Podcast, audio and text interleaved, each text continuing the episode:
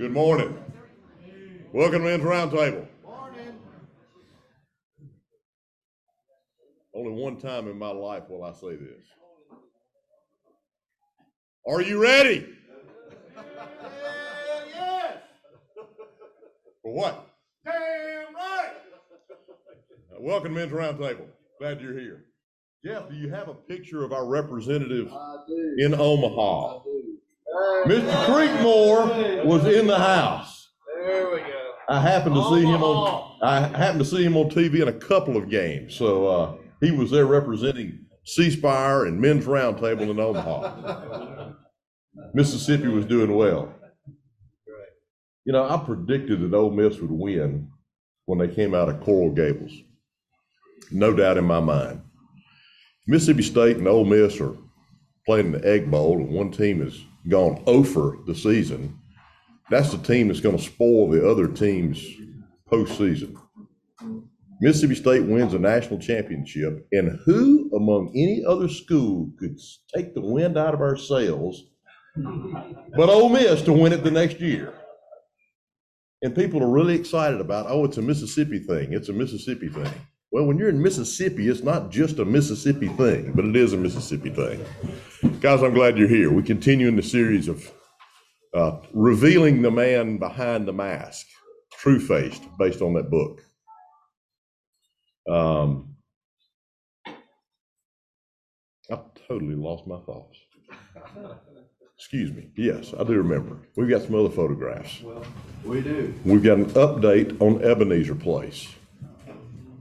This is the foundation that is started for the new building, the pavilion that will provide space for men to be able to participate in deer camp uh, this coming fall. It's on schedule. We've got some things that, that uh, have got to be scheduled out, but Blair Johnson's doing a great job of heading this up, and uh, Chip Hunt is the builder working on the framing. Uh, Phil's just telling us that, that he is on schedule.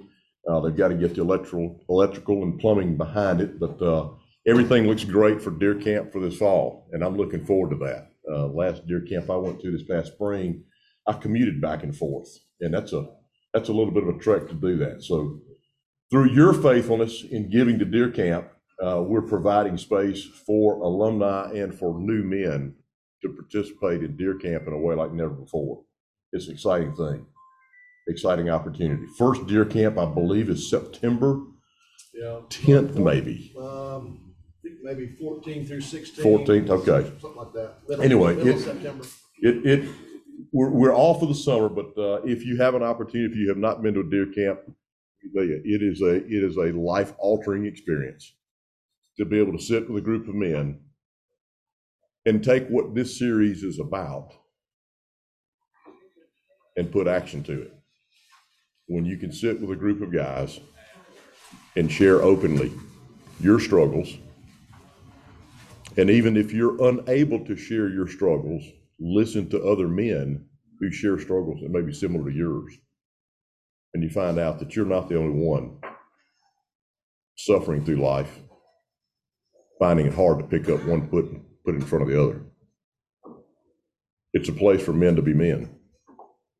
It's a place for men who may not have had an earthly father figure or father that fathered them well. It's a place to be fathered. And I'm amazed, seems like every time, that age has nothing to do with who your father may be. Some of the younger guys that are coming through now, I find fathering from them. One in particular is not here this morning.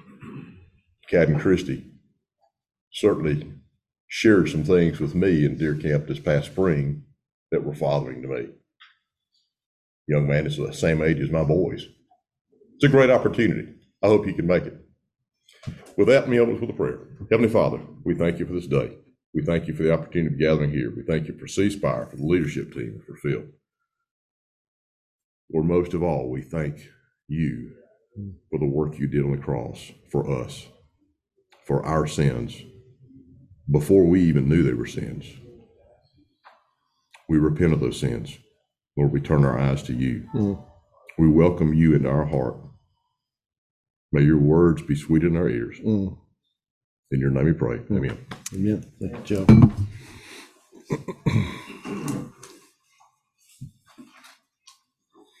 Morning, gentlemen. Excited to be here this morning. Beautiful morning. Um, I want to offer you a song. Uh, we continue to um, use the song Amazing Grace, and so uh, I want to offer you uh, another uh, artist uh, singing Amazing Grace, and we want to uh, use Alan Jackson. Alan Jackson's kind of on a, a um, summer tour right now, and um, I think he is just he's in Biloxi this week. Yep. Anybody got tickets to go hear Alan Jackson?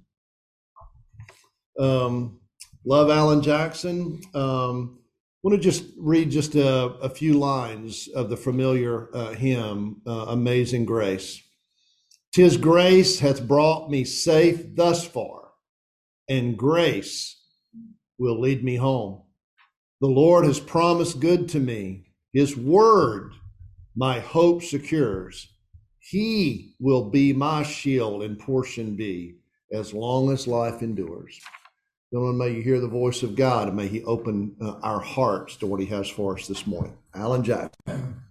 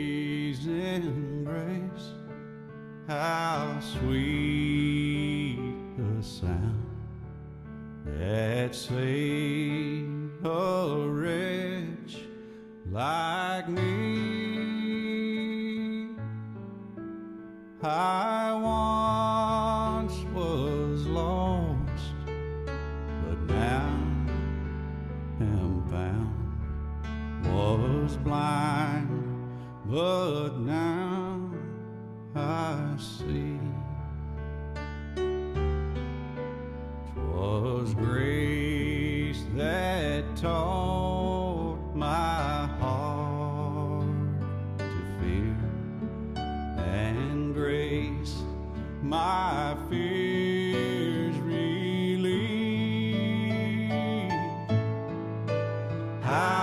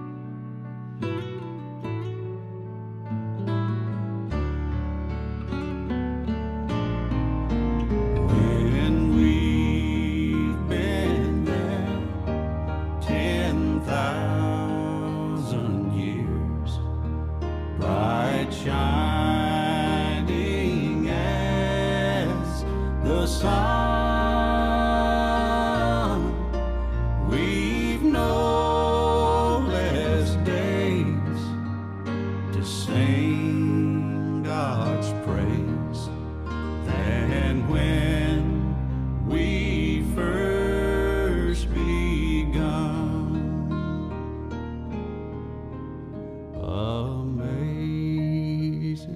grace, how sweet the sound that saved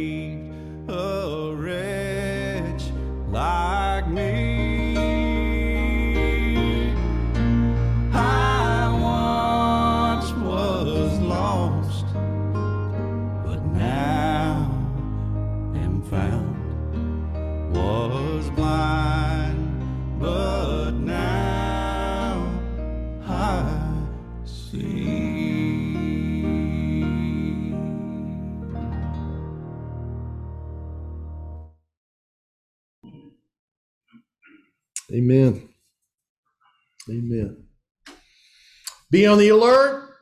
Stand firm in your faith. Act like men. Be strong. Words from 1 Corinthians 16 13. Free to be a man. Take the mask off and ride the open road of grace. Follow with me as we read our introductory paragraph. Many men try to hide and pretend they are not broken. This only leads to more hiding, pretending, and despair, and nothing ever changes.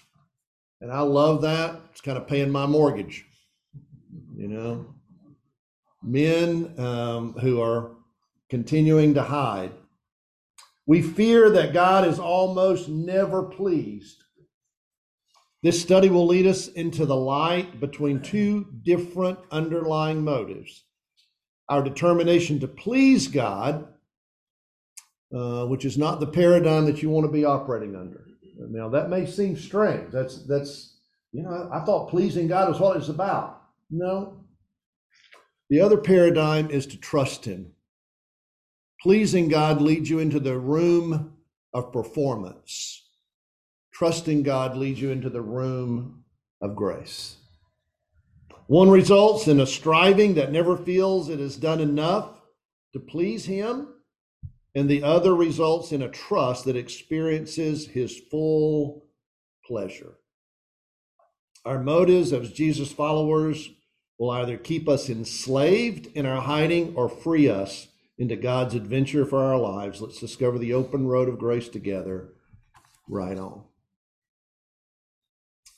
So this morning, um, we are looking at life behind the mask. What, what does it look like? And this is part one. And uh, next week we'll we'll look at uh, the second part of this.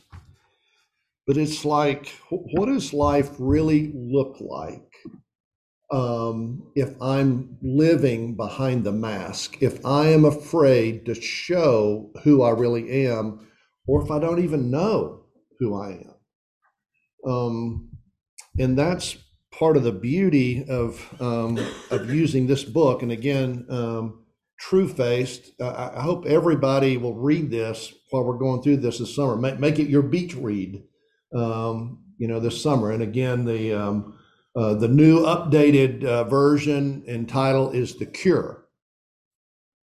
Um, but this is the old version, the original version, Trueface. So tr- strongly encourage you to read this. Bill Thrall, Bruce McNicol, and John Lynch. So let's go to work. Um, grab your pen.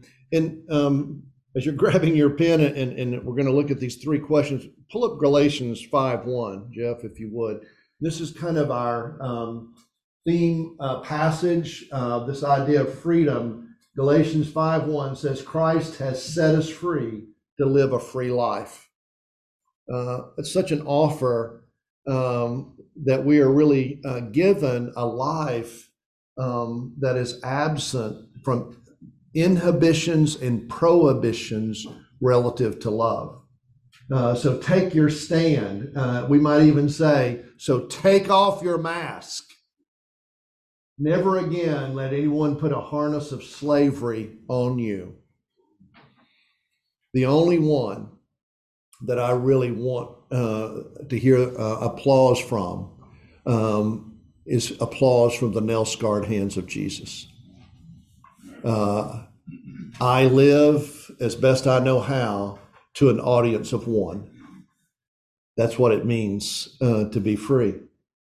Um, I don't really care what you think about me, um, as long as I'm in the thoughts um, of Jesus. And I've had to learn that, and, and I've struggled with that um, for many years because, you know, I grew up being a people pleaser. I was sitting out uh, here when I first got here, and I watched the little gal who brought the um, Chick Fil A biscuits to us this morning, and I was watching her, and uh, she's evidently new, and uh, she's a sweetheart, I'm sure, a little a little redhead, and she parked four places right down here rather than like the normal uh, Chick fil A guy would pull right up in front of the door. And I'm thinking, now there's a people pleaser, there's a rule follower. Uh, you know, uh, most of us would try to get as close to the door as we could. Uh, and half of us park in the handicap spot now at the grocery store. But she she she parked four spots down here and loaded up her little uh, cart and brought the bis- uh, the biscuits in the uh, um, chicken biscuits. And it's like, you know, sometimes you can spot a rule follower. At least that's the way I looked at it, you know. And um, that's not what God's given to us in freedom, not to be a rule follower. So I'm going to offer you three questions, and let's do a little self assessment this morning. Uh, three questions to self assess and to journal. So I want you to respond to this with pen on paper. Question number one Would others who know you say you are judgmental? Because I know the reason I phrased that question, because I know you would never call yourself judgmental. All right? Do you tend to be hard on yourself or others? And one of the indicators, again, of um, being enslaved uh, to pleasing somebody else is being judgmental. Now, other words that we use uh, in being judgmental is rigidity. Um, I've told you this story before, but I did an internship at a mental hospital in Knoxville, uh, which is called Lyons View, many years ago. And um, I was an undergrad at the University of Tennessee and been doing this internship. And of course, you know, I, I just got to observe everything. I, I, didn't know enough to help anybody and got to know the patients on the adolescent ward. And uh, anybody that was uh, between the ages of 14 to 35 was on the adolescent ward. Now, that's some old adolescence right there now. Uh, and it was one of the scariest things I'd ever seen. It was like uh, one flew over the cuckoo's nest without the Indian. Uh, you know, it was it was scary. It's like I don't get it. I don't know if I want to get into this or not. You know, this is some sick people. But I had access to the files of everybody, and that was part of uh, being an intern. And there was one common description that was true of everybody there. I, I was I was like shocked every time I'd read a file Every time I'd read a file, every time I'd read a file, this phrase was true of every file that I read. And it was religious rigidity. Judgmentalness, religious rigidity, and Marshall knows this, will make you crazy. It's like shoulds and oughts, shoulds and oughts, shoulds and oughts, shoulds and oughts, shoulds and oughts. You're not doing it right. You're doing it wrong. Shoulds and oughts will make you crazy. Are you like that? Am I judgmental? I hope not. If you are, um, repent. Repent. Question number two do you tend to lose your objectivity in a crisis? Are you more likely to become angry or reactive under stress? Wow. So think about it for a minute. You know, when there's chaos at your house, do you just create more chaos? You start yelling, you're angry, uh, you get mad rather than calming down and bringing order to it, you just create more chaos. You're enslaved. You're enslaved. Um, it's like you blame and you criticize. Um, I used to be a lot more of a blamer than I am now. I'm certainly not completely healed from my blaming and criticism. But you know what I used to call blame and criticism? I used to call it depression. So, so I had kind of a, a mental health issue, Marshall, way of, of, of uh, uh, covering over my own sinfulness of blaming and criticizing everybody else. And I would go underground. I would go more over or uh, covert rather than overt. And I would get depressed. But really, I was just mad. You know, I'm depressed. And it was so cool because when I would get depressed, I could, I was kind of like a way of saying time out and I, I could just remove myself from the situation. I'm, I, I'm, I'm, I'm depressed and I would just escape, you know, and I might go just watch another football game or a basketball game or whatever it would be. But it was kind of cool, you know. Depression was working for me, and then I was, and then I was with a counselor, and some of these counselors can get up in your uh, grill, you know, and just make you mad. And this counselor that I was sitting with said, uh, "Phil, how does depression work for you? What, what's the benefit of you getting depressed?" Boy, did that make me mad. What do you mean? I'm depressed. Don't you feel sorry for me?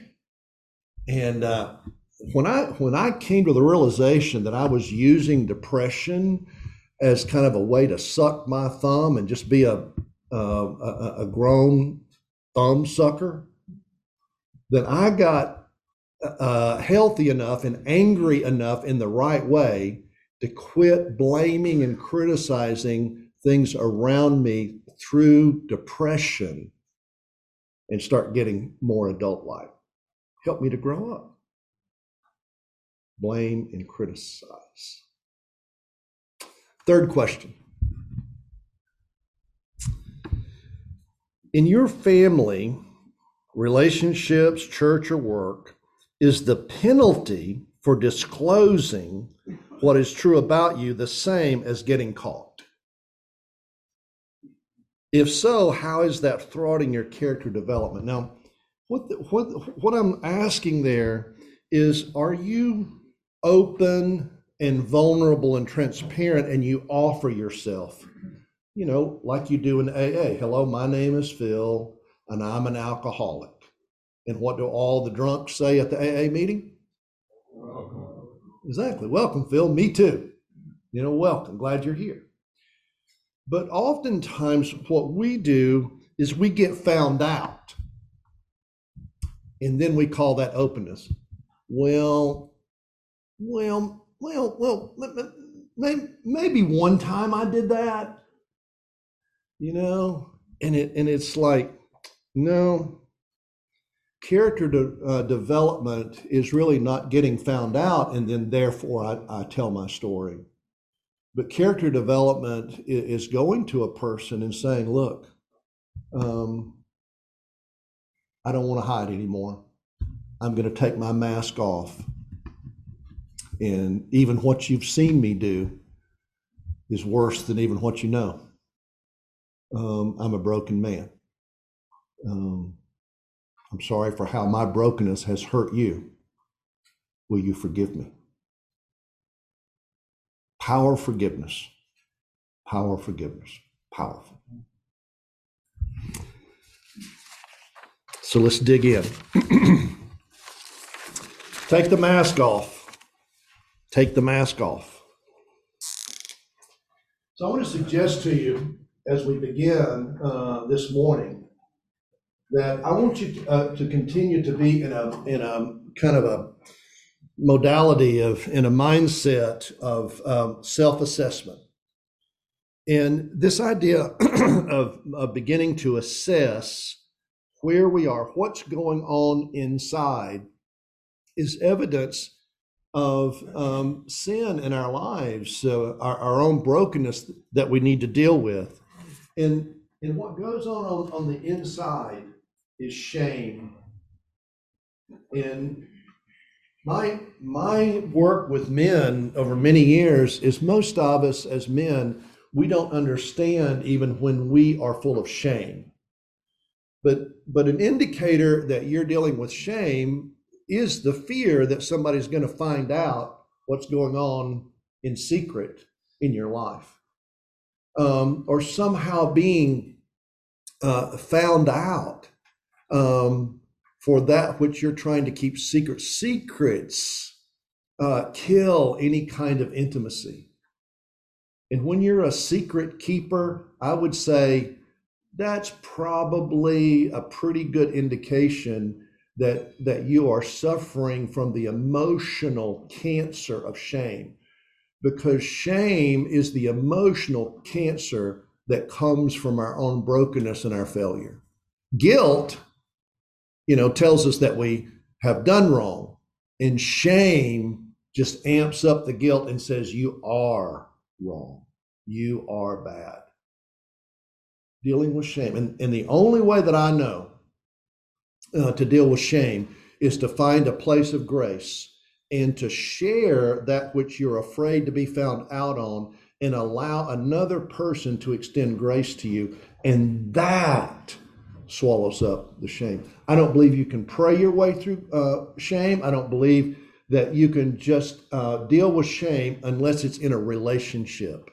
And when I see Jesus through the eyes of my friend Jeff or Ricky or somebody else, and I've shared that which I'm ashamed of, and I look into their eyes and they say, Me too, only worse, worse. That, that's the way you deal with shame. It's, it's got to be a relational paradigm. And then, and then, of course, what's on the inside is blame or criticism. Are you are you dealing with being a blamer? I mean, the reason you can't resolve conflict uh, at your house with your wife or even a good friend is it's always somebody else's fault. And and and, and, I, and I say this regularly in my counseling office. There's always two shovels in the hole. Always two shovels in the hole. There's always a part that you have. And so the, uh, the, the way that you, we draw it up on the blackboard to resolve conflict is own your part. But, you know, what I want to do is I just want to point the finger at the other person, you know, because they hurt me. But it's like, you know, what is my part in that? And then if I share my part, then I pray like crazy that they will reciprocate and they'll say, well, you know, thanks for sharing your part. My part's this. Now, again, it doesn't always work that way. You know, it doesn't always work that way. But you've got to do your part. Stop the blaming. And then, of course, what are you really afraid of? You wear the mask because you live in fear. And what's the opposite of love?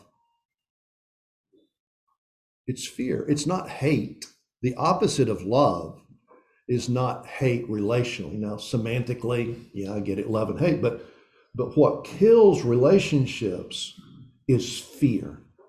And when you have a, a fear going on in a relationship, then then there's a governor on that relationship. It, it's only going to go so high. It's a there's a ceiling there. So we got to deal with our fear. What are you really afraid of?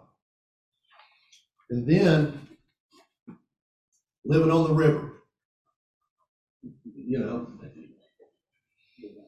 denial, living on the river. You know, it's like, no, it's not me. It's not me. It's like, man, you know, I'm unwilling uh, to be open. And, um, you know, scripture's really clear. Um, pride cometh before the fall, and God gives grace to whom? to the humble, to the humble. I, I'm willing to own my part, bow the knee, get out of denial. And then that great energy that God has given us for healing and health that we abuse as men, and it's anger. Angry men and lonely wives. Somebody needs to write that book. Ron, you need to write that book, you know? angry men and lonely wives. You know, I'm not mad. I'm frustrated as uh, one guy stood up and, and hovered over me, as as big as I am, and I'll never forget this. He stood up in my office and he said, uh, I, I, had I had suggested to him that he might be a little angry, and he stood up and, and I said, "Dude, you are so angry." And he looked at me and he says, "I'm not angry. I'm frustrated." Okay, you know, Mr. Synonym here. okay, you know, and I started to pull out my th- uh, th- uh, thesaurus and, and tell him, you know, there's about a hundred other words, you know, that could be used there, but it really comes back to anger, you know. And then uh, uh, it's like, guys, guys, I want to show you um, a clip of, of a man uh, that is such a model of Jesus from our from history, and, I, and we're, we're using William Wilberforce uh, as kind of our Jesus case study. You know, all through redemptive history, God gives us models, and you know, in Scripture, even the Apostle Paul said, you know, imitate me, imitate me. Um, and it's like God gives us men who have gotten free from this inside um, enslavement, and they've begun to work out uh, their salvation in a beautiful way. William Wilberforce. Watch this.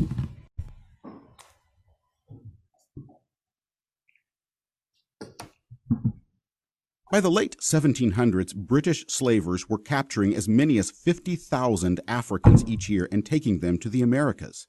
So, how did this enslavement of Africans come to an end? In the United States, it would take a civil war.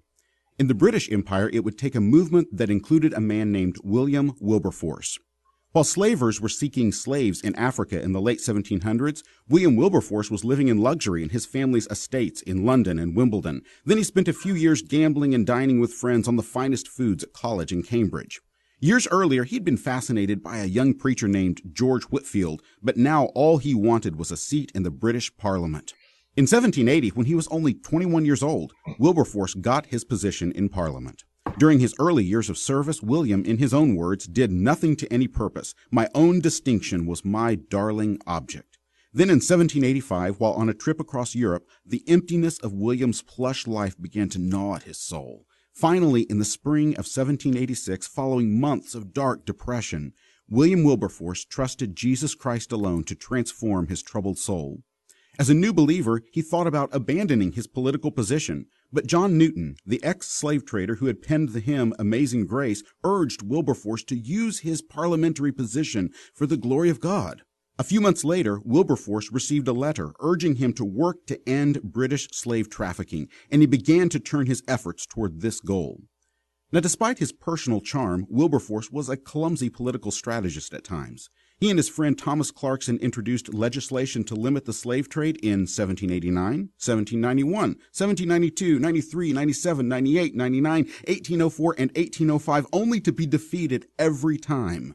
Opposition to Wilberforce became so fierce that one friend feared he would be barbecued by African merchants and eaten by Guinea captains.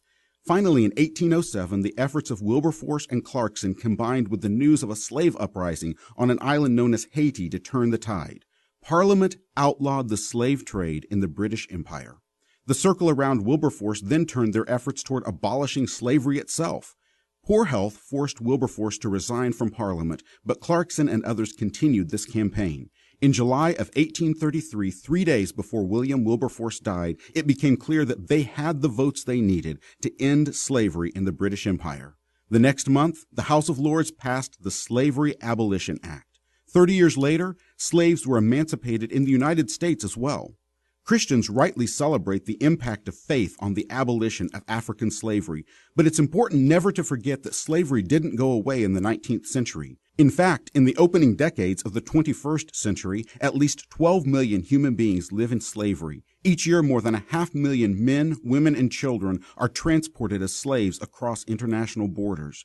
70% are female, half are minors. May God raise up a new generation of men and women like William Wilberforce to bring an end to slavery in this century as well.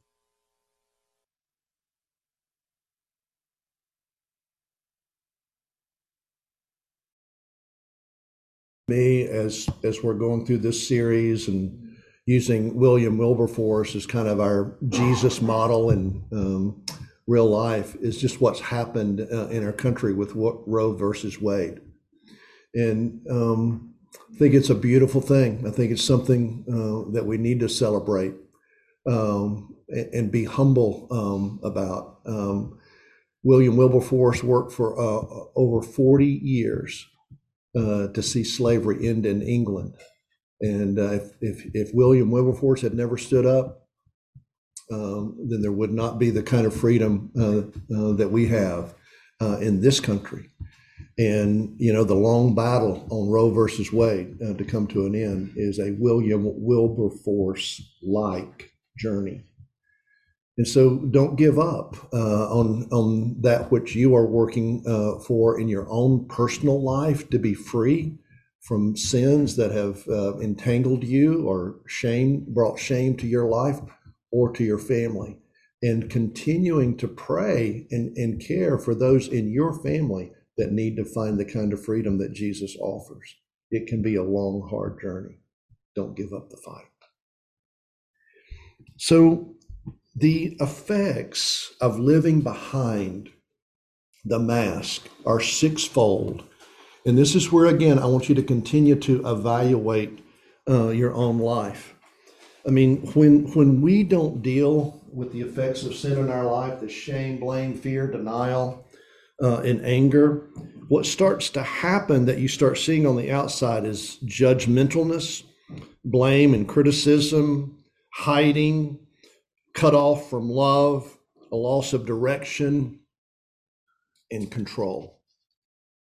Um, consider that. Even sit with your um, close friends in your small group. Talk about these five inside experiences. Is that what you live with every day?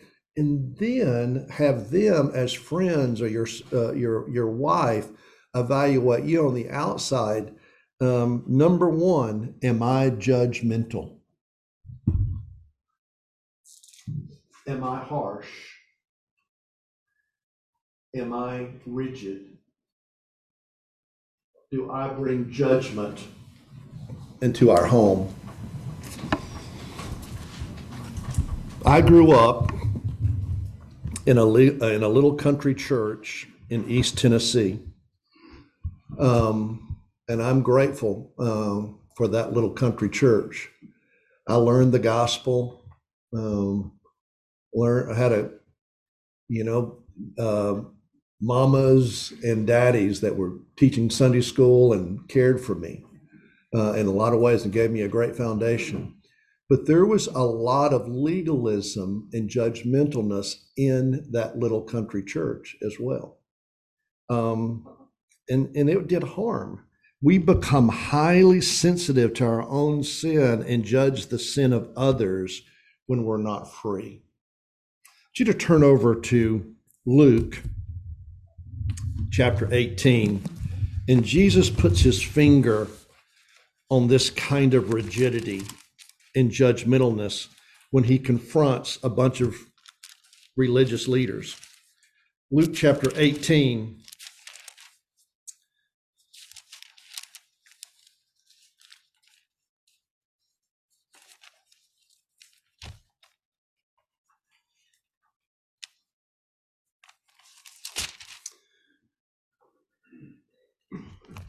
verse 9. He told his next story uh, to some who were complacently pleased with themselves over their moral performance and looked down their noses at the common people. Again, we would just simply call that judgmentalness. You know, when you start putting yourself in a superior, grandiose position and you say to yourself or to them, I would never do that. Uh, that is judgmentalness. Now, where I see it oftentimes in my counseling office is when a couple is uh, uh, working with infidelity, there's been an affair, and the one who's committed the affair, of course, has nothing uh, to bring to the table. Uh, you know, they had to turn their guns in, so to speak, and there's nothing there. And rather than there being a mutuality, that the one who is the victim of the affair saying, you know, this is hard, we're going to uh, work through this. Uh, what they often do is when the uh, perpetrator uh, is uh, having a hard time dealing with his or her own guilt and shame, then the one who is the victim of the affair takes a grandiose position. And dude, when that happens, game's over. You ain't doing nothing in my office but paying my mortgage at that point. You're, it's, it's like the RPMs are cranked up, but the wheels are spinning in the mud. A lot of, a lot of energy in that room. And what that is called, again, is judgmentalness or grandiose, uh, grandiosity. And the person up here says, you know, I would never do that. And then this person just keeps sinking lower and lower. This person needs to be held accountable, no doubt about it.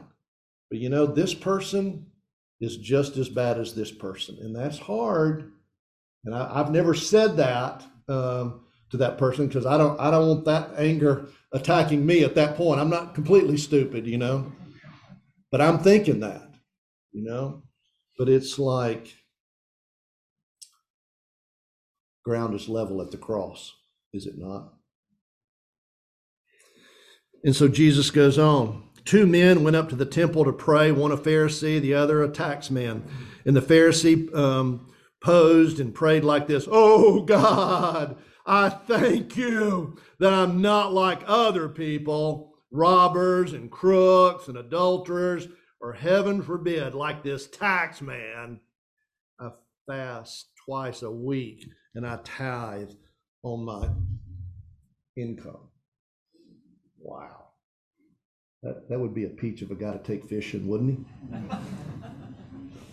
Meanwhile, the tax man slumped in the shadows, his face in his hands, not daring to look up, and he said, God, give mercy, forgive me, a sinner.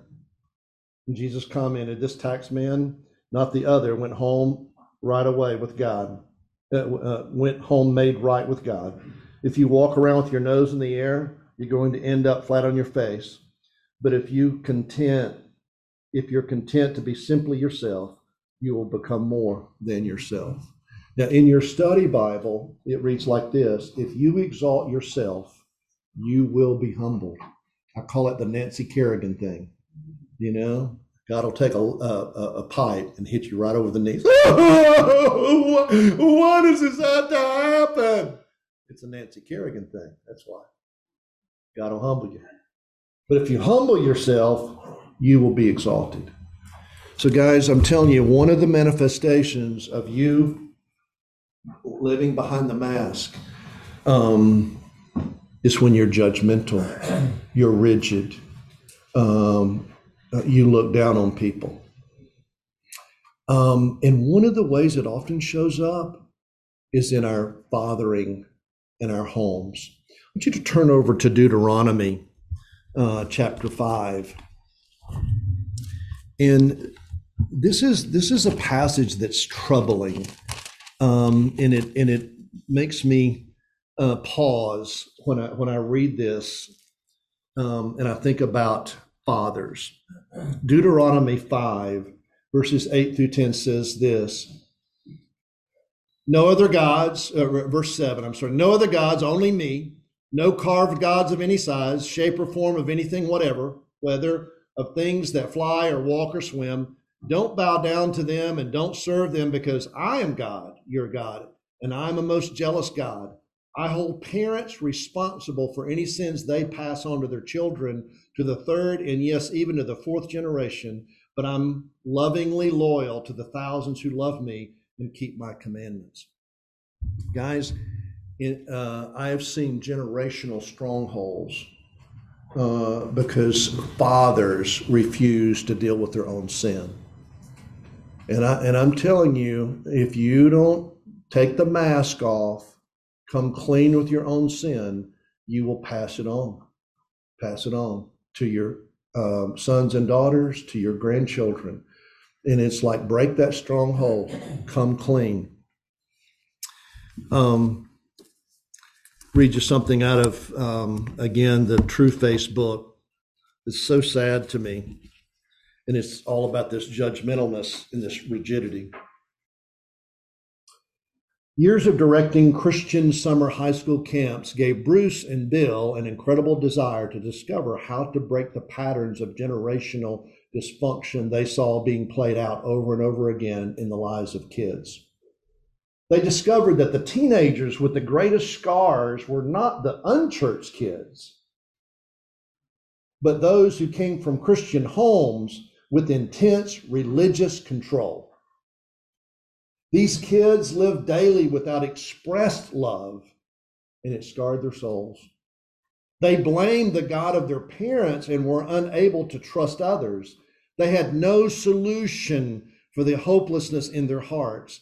The very God who alone had answers for them was, in their minds, no answer at all. That's what judgmentalness, rigidity, especially from fathers and mothers who are well intentioned, but where's the grace? Where's the welcome? You know, those of us who are fathers, uh, grandfathers, welcome, welcome your kids. There's no, no judgment at the cross. This idea, then, secondly, of, of blame and criticism. Um, assess yourself. Do you tend to take responsibility um, for what's going on around you, or um, would people say about you um, that it's always somebody else's fault? Haven't you heard that said about people? I've heard that said in my counseling office many times. You know, it's never her fault. It's never his fault. It's always about blame. And and that that's an that's an effect of just not dealing uh, with your own brokenness. Rather than me owning my brokenness, I just project it on to somebody else. So so in a crisis, rather than taking responsibility for what I did that brought this crisis about, it, it may sound something like this. I become unable to read and evaluate the behavior, contributions, motives, attitudes of others around me in a healthy way. I can only read them in terms of their effect on me. Everything revolves around me. I, I, I begin to demand loyalty from those over whom I have authority at the expense of their losing a voice. I don't give other people the chance. I manipulate circumstances to my advantage. I blame others with a condemnation and irritation that is distorted by subjectivity. I create an environment dependent on the moods I manifest. I cause those around me to function in fear and distrust. I force everyone around me to grapple with two issues how to resolve the original issue and how to handle me. You could just sum all that up with one word narcissism. A self absorbed person that it's never their fault. In my book uh, that we use at deer camp, we call that guy a bull. Sometimes wrong, but never in doubt. It's all about him. And then, and then, and then finally, wrapping it up, is that the outward uh, experience when you're not dealing with your own sin and you're hiding behind the mask is just the experience of hiding you're not willing to be transparent. It, it is a beautiful thing to see a group of men at Ebenezer Place uh, begin to share openly. Uh, tears come easily. Uh, love and grace expressed abundantly. It is water into wine. Um, I love it. Can't wait till September uh, where the masks come off. You know, I think we need to have a dumpster uh, put in uh, up at Ebenezer Place, and uh, we're just going to call it the mask dump, and it's where you leave your mask. I want to close this morning with Ephesians chapter 2. Jeff, pull that up and I'll just read it off the screen. Ephesians chapter 2, verses 8 through 10. Saving is always is all his idea and all his work and all his work. It's nothing. It's not your performance. All we do is trust him enough to let him do it It's God's gift from start to finish. We don't play the major role. If we did, we'd probably go around bragging that we had done the whole thing. No, we neither make nor save ourselves. God does both the making and the saving. He creates, and this is what I want you to, uh, to, to hear as you leave this morning. He creates each of us by Christ Jesus to join Him in the work He does, the good work He has gotten ready for us to do, work we had better be doing. Saved by grace for good works. Nobody in this room will probably be uh, given uh, the mission of being the next William Wilberforce.